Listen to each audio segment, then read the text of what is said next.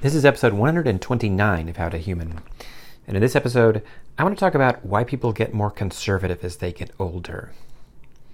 It's a common pattern that we all see, and I don't know if we know where it comes from. I didn't until I thought about it. And some of them are obvious and some of them are not. So, first, conservative means making taking fewer risks. And because you're older, you have a limited ability to recover from mistakes.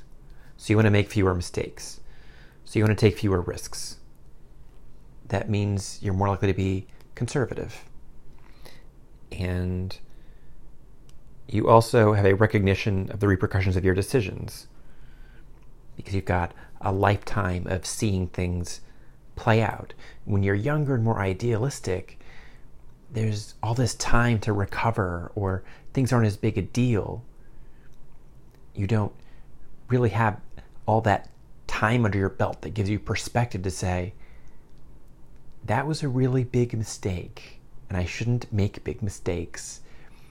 It's, or even little ones, because all these things add up. It's about the seriousness of life as you understand that things are important it's just the nature of children that they, or young people, that they don't take things as seriously. It's just the nature. I mean, just lack of maturity. As I matured, I understood the value of things, whether they be relationships or financial decisions or anything. They it became more apparent what was valuable and what wasn't. Perspective allowed for that. And what is the real linchpin here is that the central tension in politics and this kind of thinking is the individual versus the collective. And we map that with the favoring of the individual as conservative and the favoring of the collective as liberal. And there's a simple reason for that, and it's a risk to trust other people. And in the collective paradigm, you have to trust other people because you're all building an environment together. You're creating a system whereby we all work together and help each other and distribute resources among all of us in a way that is more equalized. And the way that that's not conservative is that it takes away individual freedom. So, true individual freedom, freedom, unlimited individual freedom, allows for complete free will. You can make whatever choices you want, good or bad. And then when we insert any kind of sharing, there has to be a limitation of the decisions that you can make, your ability to have free will, because your ability to fall to the bottom or rise to the top will necessarily hurt the equilibrium of the collective. Because the collective is trying to moderate society on a level to make sure everybody's needs are met. And that means nobody can be selfishly taking too much or selfishly not contributing enough because you can make bad decisions with free will. And that screws up the harmony that comes with a collectivist society. And this doesn't mean socialism or communism. This can be any system with a social safety net because that's part of collectivism. Part of collectivism is making sure that we take care of the weak, among many other things, and relying on other people to contribute to that system is a risk. And one of the things that people learn as they get older, as they navigate this really rough world, this is just what people learn as they get older that it's all up to you. Nobody's going to save you.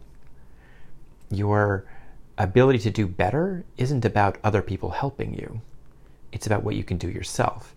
And that's really nuanced and complex because some people are really hurting and they need help. And at the exact same time, the resources you acquire and the situation you create for yourself come from what you do for yourself. That's really true too. And a system that takes away your free will by distributing resources, which is a risk, distributing resources to other people, which is collectivism slash liberalism, goes against the idea of it taking fewer risks. And it's less risky to make sure my own needs are met because I never go hungry if I'm prioritizing my own needs. And I might go hungry if I'm prioritizing other people's needs on a level that is insufficient for me. And for that reason, it is conservative to be an individualist. And as people get older and realize that they are the masters of their own destiny in order to make themselves happy, and they take fewer risks because they are just more risk averse. Part of being conservative is being risk averse because all the decisions matter because you're older because you have less time and it just all flows together in saying I want to make sure I get mine and you can get yours but don't take mine away and that's, I think, the big central idea behind why people get more conservative as they get older. Just less trusting. And that's probably it for this very, very short podcast of How to Human. And if you have comments or death threats, please send those to howtohumancdt at gmail.com. And if you hated this particular podcast, you probably should give it three or four stars. And if you like this podcast, you have a really low bar for podcasts, which is fine by me. Give it five stars. And I will talk to you later on How to Human.